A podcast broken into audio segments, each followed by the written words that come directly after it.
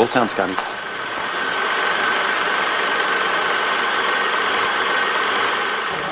Take your stinking paws off me, you damn dirty ape!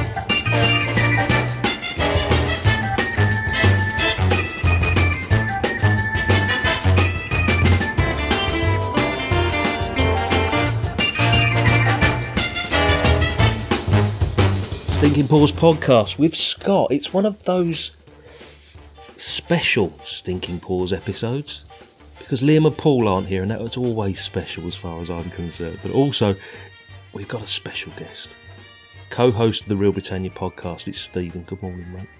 Morning, mate. How are you doing? Well done for remembering which which podcast you're on. I said to you off air, I wrote it down because usually this time on a Sunday morning we're recording a Reel Britannia podcast regularly, Normally, yeah. week in, week out. You know, it's, it's our Sunday morning get together, and to record a stinking pause. Although we've done it previously on two occasions now, in my mind, ten thirty on a Sunday morning is Reel Britannia time. Um, Yeah.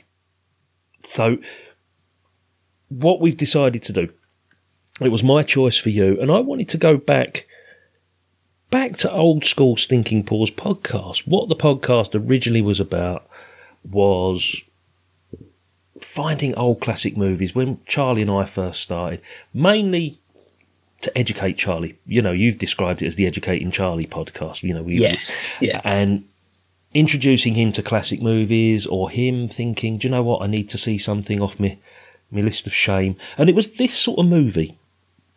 That- And this Mm. and this actually is one that uh, you know I'm, I was aware of Mhm. um, the name, but you know this is a first time watch for me. So you know you've done the educated Steven um, the, the thing this time round to actually bring one to, to me that I hadn't seen before. So it very much is going back to old school in that, Yeah. that sense. I'll be interested to hear your reaction as a first time watch. I think with this particular movie, it's 1939, it's Only Angels Have Wings, directed by Howard Hawks. I think we mentioned, or I might have said when I was introducing this to you at the end of the last episode when we were together, 1939, generally regarded as the Hollywood golden year. Yeah. When you look at what was released, mate, there was Gone with the Wind, um, Wizard of Oz, Ninotchka, Goodbye Mr. Chips, Stagecoach. And this, I think, may have just got lost amongst all the great movies that were out there, but it certainly deserves to be spoken about in the same breath. yeah, it's it's a type of film that um, kind of has been forgotten. Um, that used to be kind of a a, a staple of, of filmmaking. This kind of thing. Yeah, Um, you know, before they got too much into doing westerns and then other stuff, it was you know, it was this kind of adventurer on the frontier type thing. Um, and particularly with you know airplanes being new um, to an extent, it was you know this was a kind of film that was out there, and I think you're right about the luminaries that are also released in the same year. Some of you know some of which starred some of the same people that were in in this. Oh, yeah. Um, and that that you know it would easy against even one of those other films to be um, in the shadow. Um, but unfortunately, there was a number of you know legendary films to come out around the same time, so it's no wonder this one. Um, I think it got it got notice at the time, but I think look retrospectively, I don't think it's it's got its notice and is known by hardly anybody apart from genuine film buffs. Yeah. So what we'll do, let's take a quick break. Hopefully I can find a decent trailer somewhere online and we'll be back straight after this. Trailer. is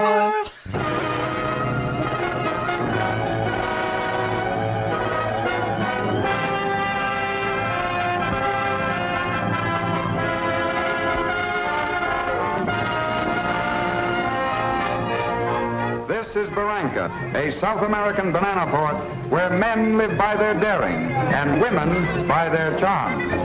Out of the fog steps a girl with a questionable past and a devil-may-care future. Out of the clouds drops a man with a propeller blade for a heart and an expert's eye for a pretty face.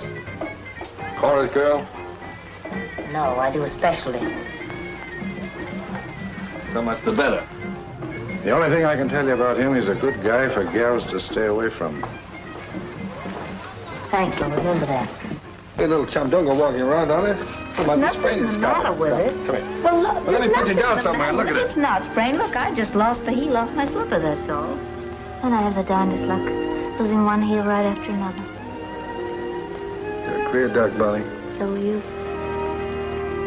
Only angels have wings, created by the wizardry of a master picture maker, Howard Hawks, in the shining tradition of filmdom's mightiest achievements, uniting in breathless romance the dashing hero of Gunga Din, Cary Grant, and the lovely heroine of You Can't Take It With You, Jean Arthur, with Richard Barthelmess making a triumphant return to the screen in the outstanding characterization of his career. Thomas Mitchell in another compelling performance, and glamorous Rita Hayworth.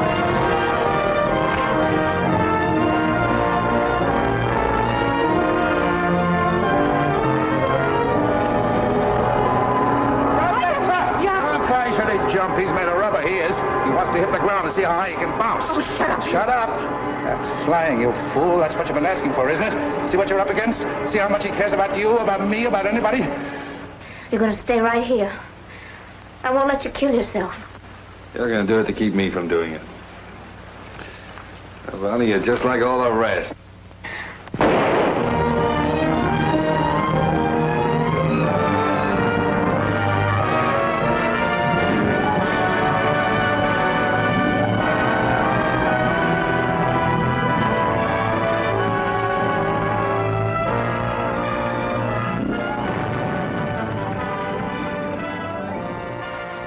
Only Angels Have Wings, released in the USA 25th of May 1939.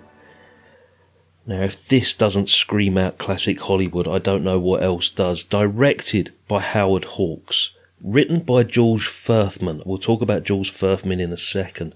Starring Cary Grant, Jean Arthur, Rita Hayworth, Thomas Mitchell, Richard Barthelmess, that we need to talk about as well. Noah Beery Jr.'s in there in a bit part. Let me give you the synopsis. the tagline Big as the fog shrouded Andes. How about that? Geoff Carter is the head of a crumbling air freight service in desperate need of a replacement pilot. He's forced to hire a discredited aviator who arrives with his wife, Carter's ex lover. Meanwhile, traveller Bonnie Lee tries to get close to the emotionally closed off Carter. First time watch. Liked it, loved it, hated it.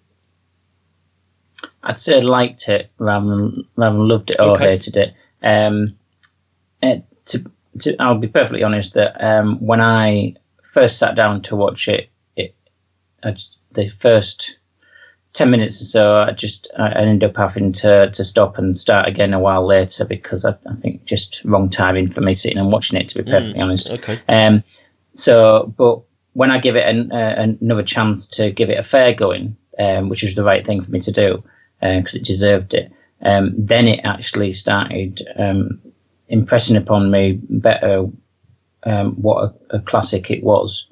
Um, it, I, I do have a bit of an issue with the part of the plot, but Okay.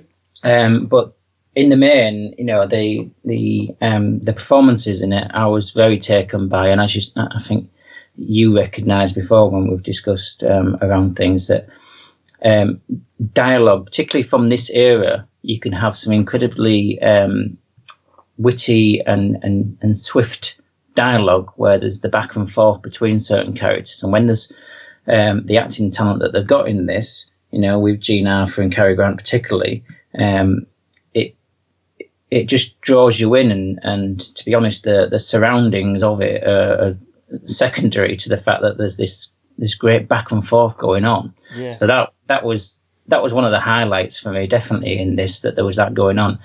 It's the the great adventure, you know, frontier frontier adventure that this is actually encapsulating, which is very much from the era that it was um, sort of telling the story of.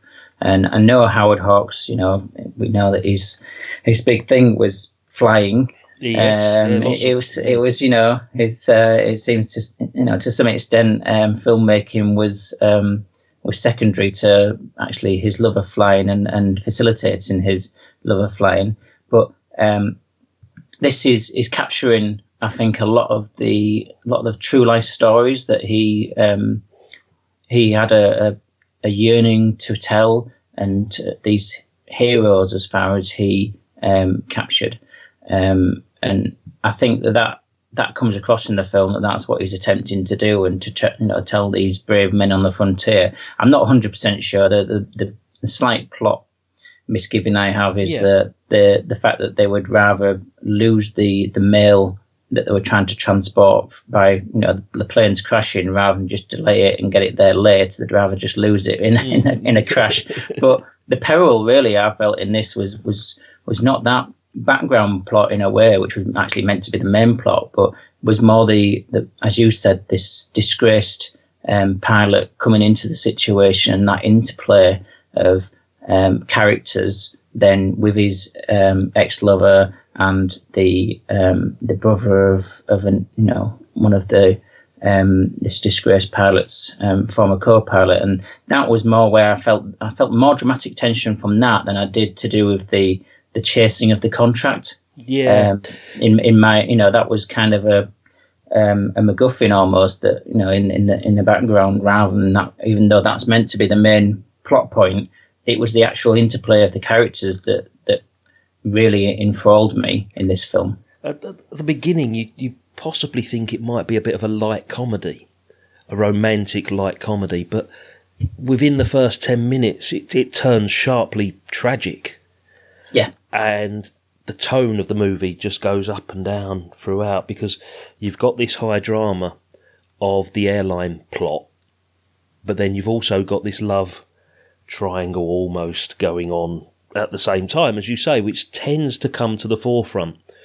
Did is, is what you're saying? Then you you found yourself more interested in the romantic sort of soap opera angle rather than the the gung ho action bits that were going on, as you say, as a yeah, secondary plot. Yeah, yeah, yeah, I did. I mean, you know, uh, maybe maybe it could have done with some modification and just saying, you know, that they were trying to deliver medicines and therefore that's why they had to arrive within a certain time scale rather than just being delayed, sort of thing. But no, definitely it was it was the interplay between the characters, the the love triangle thing almost going on, and then this thing with the disgraced pilot and the the his um, former co-pilot's um, brother Yeah. in the, the in where there's the drama and the interplay that going on. That was what I was more interested in, and and the the, the background of the chasing the contract was was really just a, a reason for them all to be there in that situation. To be perfectly honest, um, in in my appreciation of the film.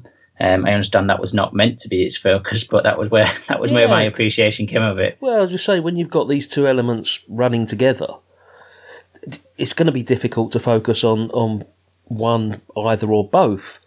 Mm. But I think it works really well. The whole thing, similar to Casablanca, you know, when you've got the whole Rick and Ilsa story, but also you've got the you know the the transport visas and trying to get out of Casablanca plot line going on with Paul Henreid. You know, interestingly as well, just thinking Casablanca. I mean, Casablanca will be another three, four years away. I think, won't it? At this point. Mm.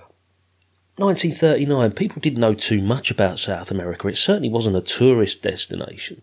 So, add to that the romanticism and the exotic location, which is something that Howard Hawks does really well, is bringing a group of people together in an unfamiliar situation to us, the viewer. We we, we didn't know, you know, um, what South America was actually like at this point in time, and instantly, I think the background and the surroundings become almost as interesting or as vital a part of the storyline as well. Because, I mean, what's the name? It's Barranca, isn't it? Which I believe may be Yeah. fictional, isn't it? They don't actually say what South American country this is. No, it doesn't. No. No, and, and and that element I liked as well. It's like, oh, Barranca, yeah, 1939. rough and ready frontier town almost, where you've got this Dutch guy that's set up not only a bar but also the general store, and, you know he runs everything in this one little one horse town. Well, one donkey town, we could say, couldn't we? Is Yeah. Napoleon the donkey, and Howard Hawks. Just going back on what you were saying about the two-headed um, one-liners bouncing off each other. Howard Hawks, as we know, famous for The Big Sleep, Bringing Up Baby, Rio Bravo, Red River, all of those classic, mm-hmm. classic movies to have and have not. Generally, for a lot of his movies, use the same screenwriter who I mentioned near the top of the show here, and his name was Jules Furthman, right? Yeah. Right, listen to this guy's CV as well, because obviously he did most of the same sort of stuff that Howard Hawks did, but he wrote the script for The Big Sleep, To Have and Have Not, Rio Bravo, the 1930s version of Mutiny on the Bounty with Clark Gable and Charles Laughton, Shanghai Express, Nightmare Alley, Blonde Venus, The Outlaw, ah, Jet Pilot with John Wayne.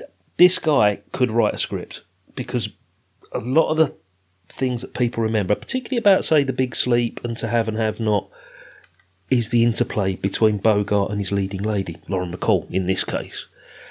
And I think you're quite right to point out that the interplay between Cary Grant and particularly Jane Arthur, not so much Rita Hayworth. We need to talk about Rita Hayworth as well in Yeah. a second. But the Jean Arthur, yeah. yeah, the interplay between Grant and Arthur is magical. It's it starts oh, so it's this battle, this battle of wills. You know that you know they're going to get together, but it's interesting to see the development of how they get together because there's this feeling that he's this brash, uncouth, you know, pilot, and she's got no intention of falling for him. She's got no admiration for him, whatever his values, his morals, whatever.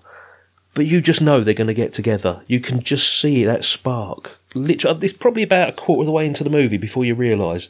Yeah, there's as you say, it starts out with a more more sort of comedic um, romp of a um, the interplay between Jean Arthur and two other characters because you know it's not immediately Cary Grant's on the scene. It's not until like you say about ten minutes in, Yeah, and and that that sort of sets it up. And then there's the you know the the, the tragic turn that, that changes the, the the tone of the film, and from that point onwards, you know you you you you're kind of seen in the same way that um, Jean Arthur's character is seen with the, looking at the Cary Grant character. You can see that he's somebody who has this persona, but underplaying that, there's you know there's the um, his relationships with women have always been that he's you know he's he's, he's as she points out that he's been hurt by somebody and therefore that's the way he treats women at arm's length and refuses to actually um, ask anything of them as Yeah. it were um, and it's the same with you know when he, he, he is one of the, the pilots that, that dies he's then trying to send money to the um, to the sister yeah, hundred dollars. and, ma- yeah. and making up a story that then he gets called out on. And it's that kind of, you know, it's showing that he's, you know, yes, I suppose it's in, in a way the archetypal hard man with a, a soft heart sort of thing. But she's back and forth with that. And there are some bits when he actually does show himself to, to be an ass and be, be and and so she you know you see what she sees as far as fluctuating with your feelings about is he actually a good guy underneath it all, or or is he a, you know a flawed good man?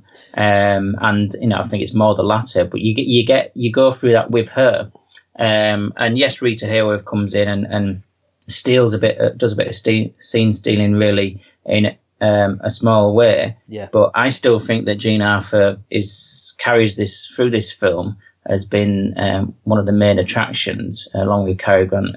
You know, um, Rita Hayworth, you know, comes in and. Um, you know, for the time that she's on screen, then definitely she's a focal point. But Well- she's she's not there a lot. No, which I think it's useful to stop stop there being that distraction too much. Yeah, this is this is early Rita Hayworth. This is before Gilda. This is before the Fred Astaire stuff that she did. You know, the the bits the, the the movie before she becomes a major star. And Jean Arthur at this point, I think we're more used to her appearing in say a Frank Capra movie with Jimmy Stewart. She paired up with Jimmy Stewart a couple of times. Mr. Smith goes to Washington. Uh, you can't take it with you. I think was another one. So we we used to her in these sort of Capra type comedies. So not your classic leading lady, but when you look at her back catalogue, the late thirties, early forties were all about Jean Arthur. She wasn't, yeah. yeah, she wasn't your your classic blonde sex symbol. She was more your your girl next door, or or your feisty character as she is in this, but standing up for herself. You know, great line in this that she says, "Tell me what was she like?" And Cary Grant goes, "Who?" Said, "The woman that made you like this," or something. She's she's sussed him out. She's worked out exactly what Yeah. Cary Grant's and all in, in about. his reply, you know, was like you, um, as attractive, but um, and, and almost as smart or something of it. Yeah. he's kind of kind of giving her a compliment, but still kind of avoiding the question at the same time. It's Yeah. kind of it's like, as you say, it's that dialogue, that the interplay. There's that- yeah, there's that great Just- bit when they're going through the belongings of the dead pilot, and he says, "Is there anything you'd like to take?" And she picks up a watch, and he goes, "Oh, you've got a good eye," or something like that. And she gives him this withering look, and she, I think she says something to him. She turns away and she gives the watch to the the girlfriend, who's sobbing Yeah. in the corner. And, Yeah. and it's at this point you think, are they going to get together or are they not? You know that there's this hatred, well, this hatred, this love hate type thing. She's not going to get with him.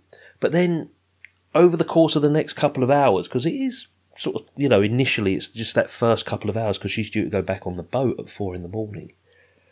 She suddenly makes up her mind to stay. And uh, it's at this point you think, okay, that's not quite believable because she's only been in town, whatever it was, four hours or something. Yeah, And she's basing her decision to stay on the fact that Cary Grant shared a drink with her at midnight and told her he fancies her, wanted to take her back to his room and show her the photographs and stuff like that. come on, yeah, come on to our room and see my actions. yeah, basically, that's what it was like, wasn't it? Come and see, they might be one of me as a baby, you know, my first crash. It was. Yeah.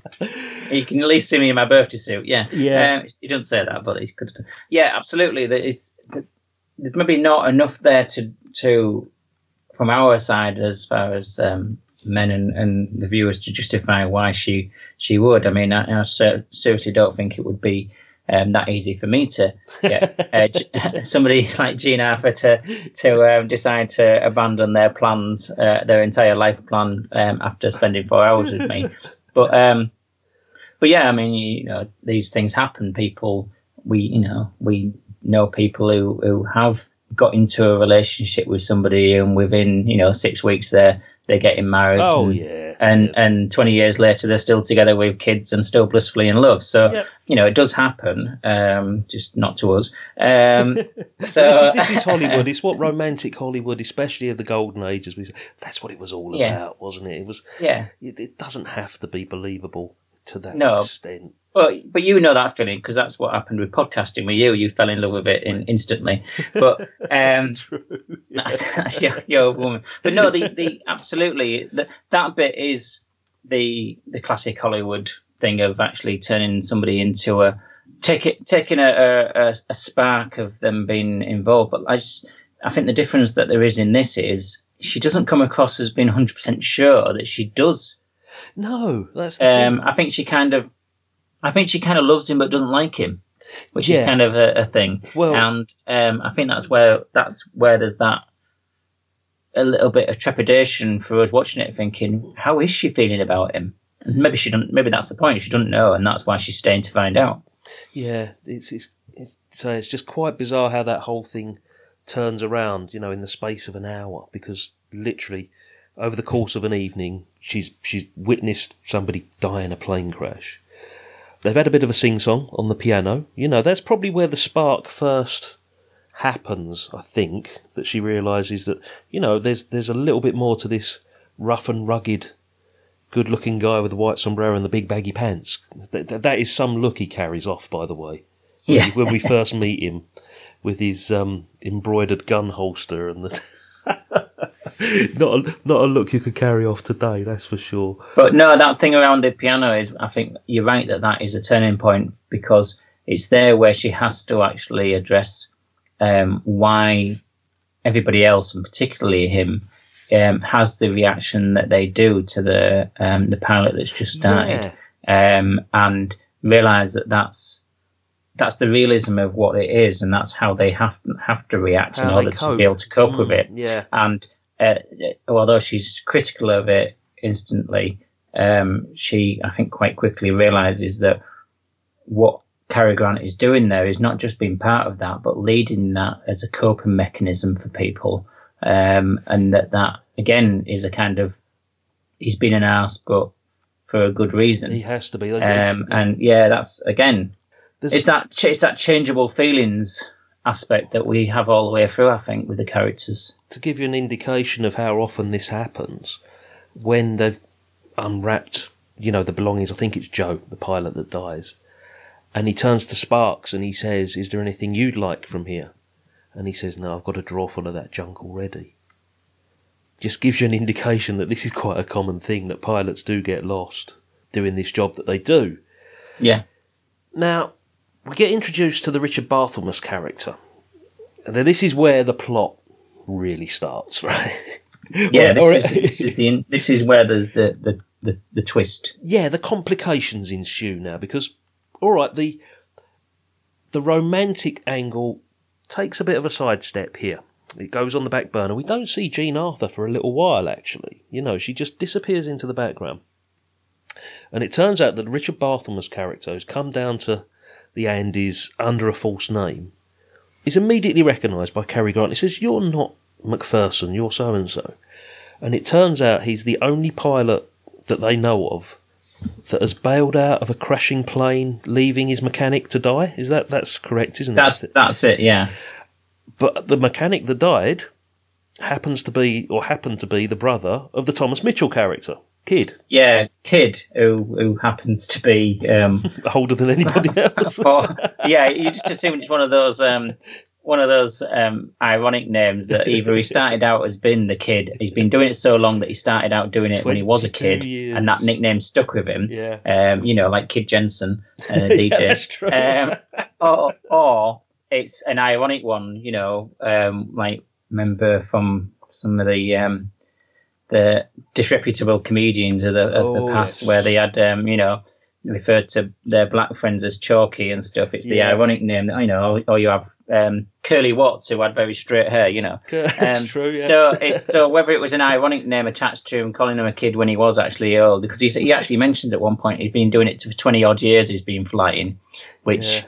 Shows they're not trying to pass him off as being somebody younger than he is. They're actually acknowledging his age. But yes, it's it's his character that then it hinges upon, um, along with the issue with his eyesight. Again, another Um, another little plot twist that you know it's, Yeah. there's just little bits being thrown in every five ten minutes when you think something's resolved or they're going to continue and develop something else gets thrown in you know his failing eyesight then becomes an issue it But I think that has interplay with the interactions later on with the the disgraced pilot. I Yeah. think there's there's that how it plays out. There's then. a reason for it. Yeah, yeah. And it's great to see Thomas Mitchell. I mean, we know him best as Uncle Billy in It's a Wonderful Life.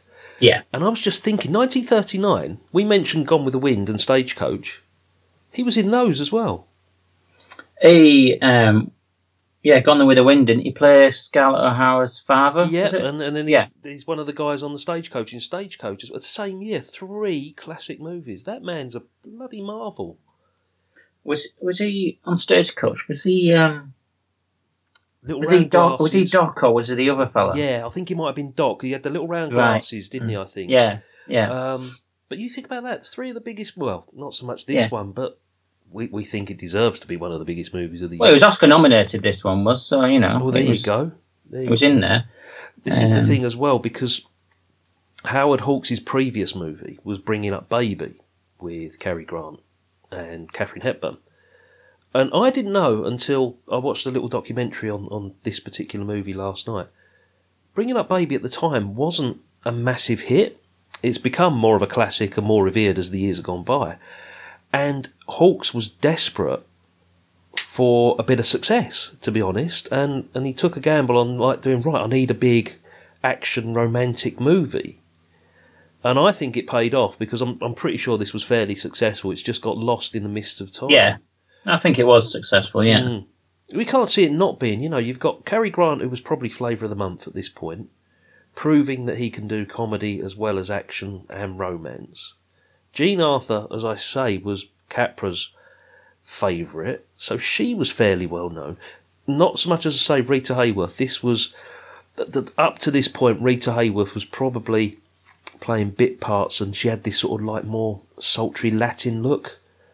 Yeah. Um, and it's at this point that she starts to let her hair down and becomes more American and more glamorous, I think. Um, and it's not long before, you know, eight years' time, Gilda would be the biggest, biggest movie that she would ever do. But she starts getting the leading roles after this point. She's not third or fourth on the bill after this movie. Just noticed as well, Dmitri Tiomkin was the composer. I mean, I didn't really notice too much about the music, the score. Did did that figure anything? I think, uh, well, I think that not the score so much, but I did actually notice that I think for me they in, did an incredibly good job of using um, sound in the films. Uh, the film um, Yeah. with you know there's obviously there was a, a plot point that actually referenced uh, using the sound of the planes to guide them in through the, Yes. the, the fog but I think elsewhere I think the you know the they used sound well in this film I think that maybe not music didn't stand No. out for me but but the, the use of sound did And and coupled with that, you saying about the sound of the planes and that, this movie has the most marvelous 1939 model special effects shots. hmm. yeah absolutely fantastic. You can see the strings on the planes. You can see the little little plastic figures flying the planes, but it looks f- superb. It's it, it, it's definitely a model. It's definitely like probably only about eight or nine inches long. This aeroplane, but I just loved it. It could it could have it quite easily have done one of those really dodgy green screen type things, but that they went full hog with the model shots and it paid Yeah, and- off.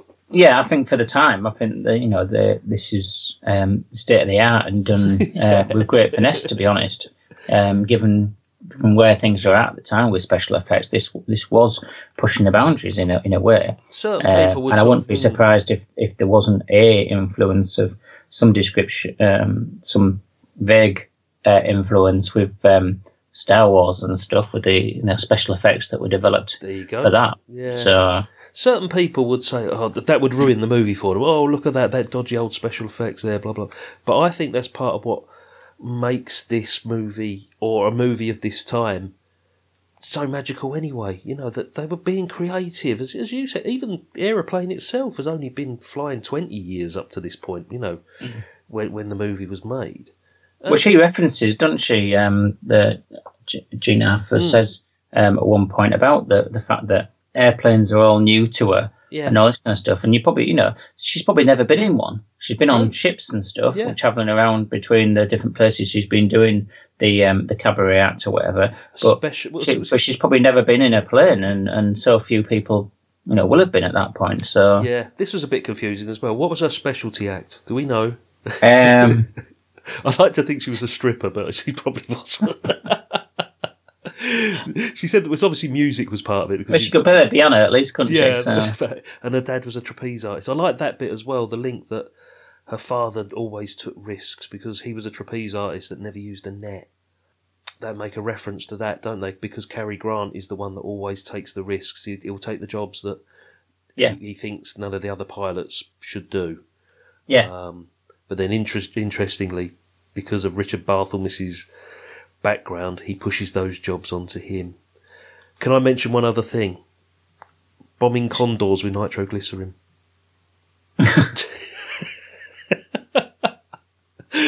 we get a bit wages of fear here, don't we? They're transporting Yeah. nitro. Again, again, another plot point that doesn't necessarily have to be there, but let's put a bit more peril in here somewhere. I know what. Let's transport a crate load of nitro. But then there's poor old um, who's the guy that's up in the lookout? Is it Tex? Tex. Tex, I think. I Yeah. think. Yeah, I think it's referred to as Tex. Yeah. Tex and the donkey, Napoleon, instructs him to like. He says, if you want to get rid of some of that nitro, there's a nest of condors. and you actually see it again. It's a it's a very large model shot with real birds. I'm assuming, and they blow it up. because you see the birds actually fly Yeah, off. yeah, yeah. I love it. Uh, all parts of this. I mean, from the drama, the romance. It's Howard Hawks. We know is a great director, and, we, and we've already pointed out that the scriptwriter is of equal. You know, should be equally applauded here. And I just love the fact that, you know, you watch a Howard Hawks movie. That something they said on the documentary. It's about a typical Howard Hawks movie would be a setting where there's a group of people and it focuses on a group, particularly say Rio Bravo, where they're all in the jailhouse. Yeah. Or didn't he direct the original The Thing? Didn't he? I think. Well, it's it's people being forced together in a situation. Yeah. really, or, or are kept in a confined situation. Um, you know, for for a time period, Mm. and it's that intensity of the interaction because they're they're kind of kept um, in in that place together, um, and that is the common thread, yeah, between a lot of his films. I think he did do the The Thing from Another Thing. World, wasn't it? I Think think it was called. Yeah. And and the thing is with this movie, we learn enough about the people we need to know about, and all the background characters who are competent and actually play a part in the story. We don't know too much about them, but we don't need to. We we get lovely little lines that that just reveal people's character through just one sentence or one line. Like you said, there's some great sort of like one-liners, and backhanders, and Um, here we go. There's one I want to. Bonnie says to Kid. Then this gives you a perfect example of Cary Grant's character. Bonnie says to Kid, "Say, isn't that girl the one he used to be in love with?" And he says, "Bonnie, when it rains, every third drop falls on one of them." so that just instantly tells you in the space of two lines what Cary Grant's past was like. yeah. It's like when he's saying, uh, "What was the um, what was the girl that made you act this? Uh, Mm. that girl that made you act this way. What did she, did she do? And she was she was a whole lot like you, just as nice, almost as smart. So chorus girl says only by temperament, Only by temperament, brilliant. only by temperament. Yeah, Yeah, and and even when um, Rita Hayworth is drunk, and she says, "Quick, close the door. Judy's lost her equilibrium." You know, it's just a great line. All round this this movie, I mean, you, you liked it. It's not going to be up in your top twenty movies of all time. no, no, but, But I it- did like it. Yeah. um, yeah, and um, as I say, uh, to give it a, a, a second start just Mm. because of, of me picking the wrong time to watch it, I think. And but it does have a different um, element to it for the first several minutes. Yeah, uh, maybe maybe ten minutes until there's that turn. Um, it does make you think it's going to be a, a different kind of film all the way through. it's about three or four different movies. When you look at it, there's there's just everything thrown in here. Expert filmmaking from Howard Hawks, expert acting from all concerned. I mean, Thomas Mitchell doesn't get the applause that he deserves. That man is just incredible. I love him to bits. And and Cary Grant, even Cary Grant, we're talking 1939. This is still early in his career, Oh yes, yeah, yeah, but he's proven to be, you know, the perfect leading man. This is why Hawks loved him. You know, Hawks had him in, in several of his movies. Hitchcock, you know, that they they saw something in Grant that okay, he could do the romance, but he could also do the action. Look at North by Northwest. You know, Gunga Din, I think, was the year before, like a proper rip roaring action movie.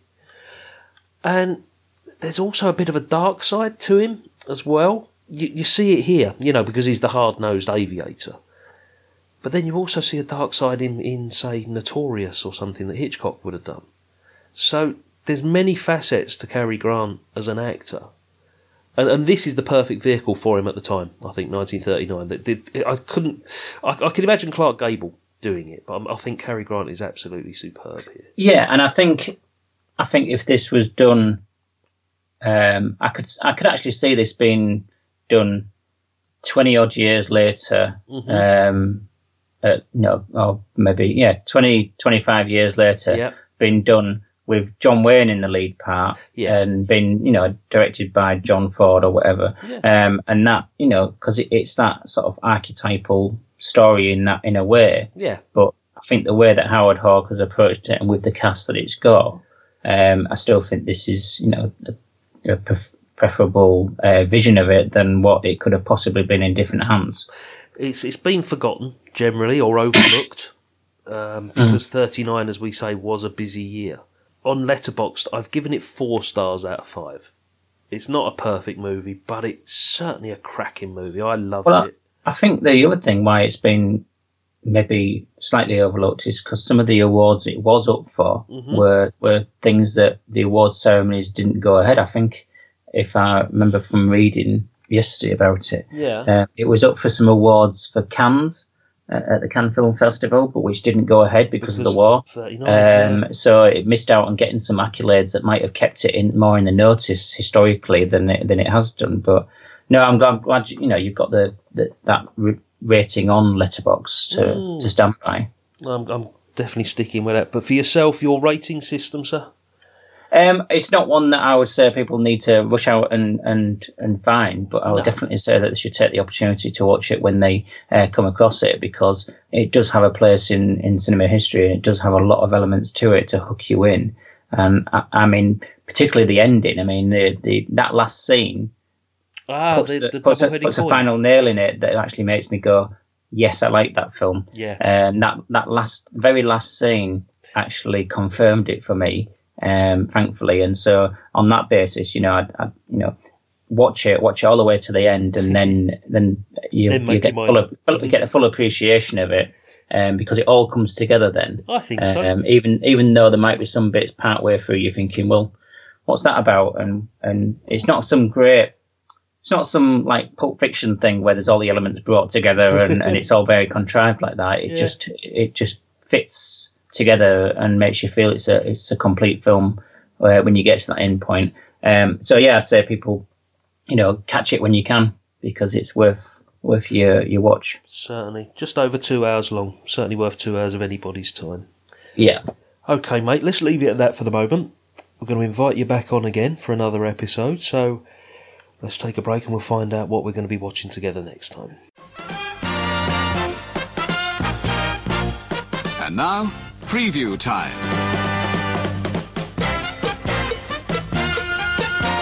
When it comes to entertainment, you can't beat a good film. So let's take a look at what's coming your way. Now then, next time on The Stinking Pause will be an episode featuring myself, Paul, and Liam. Did you know that Only Angels Have Wings, Steven, was our 199th movie review? Wow. Yeah, six years down the line, we've recorded nearly 200. So, for our 200th movie review, we've already recorded this episode. Liam, Paul, and I got together last weekend round at Paul's flat and we watched Rocky from 1976. So, we've selected that for the 200th movie. Good. Good. Yes, and we've got a few more lined up. I think we've got American History X is coming up very soon. Oh, brother, where art thou? I like both them. yeah. and the King's Speech, I think, will be coming up. But next time, when you're on the show with myself, it's your choice. What have you got for us, mate? Right. Well, I'm taking us forward a, a couple of decades to uh, 1955, Mm-hmm. and um, another um, sort of legendary director um, in the form of John Sturges. Um, John Sturges or Preston Sturges? uh, uh, John Sturges or Preston Sturges? John Sturges. It's all right. I know Preston Sturges. I'm trying to think what John Sturges done. Go on, 1955. It's not Marilyn Monroe. Not Marilyn Monroe, is it?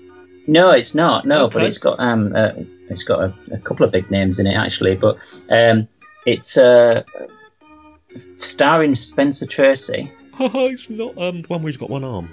Yep. But Uh, uh, Black Rock. Excellent.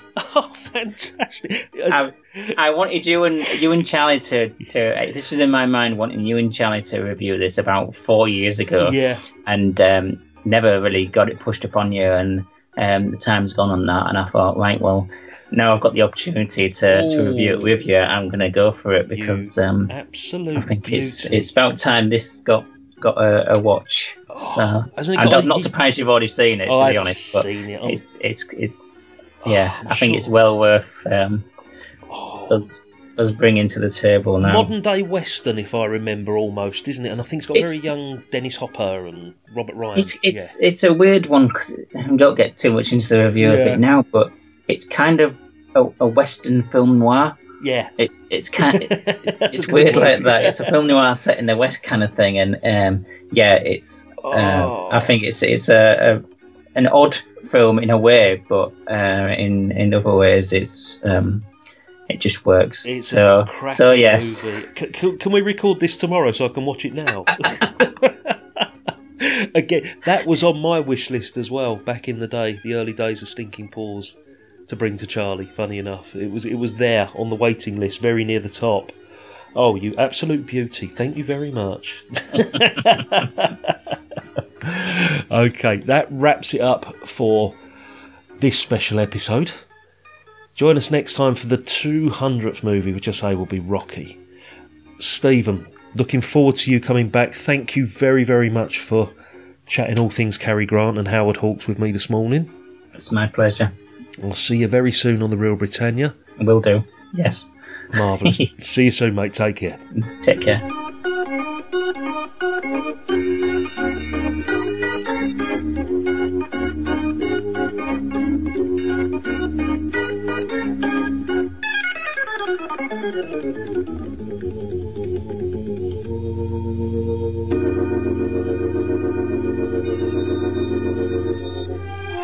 The management of this theater suggests that for the greater entertainment of your friends who have not yet seen the picture, you will not divulge to anyone the secret of the ending.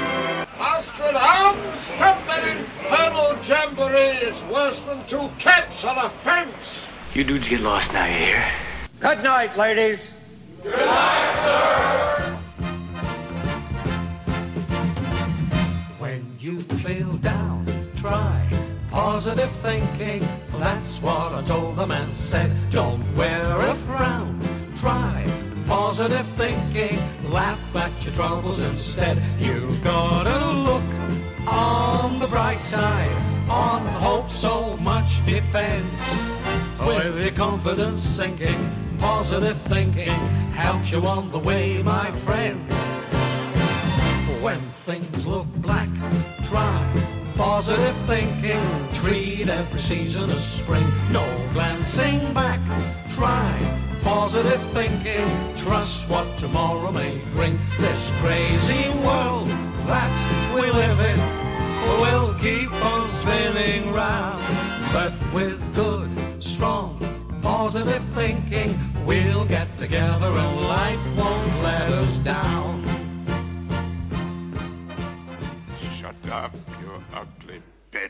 Oh, shut up. We enjoy it.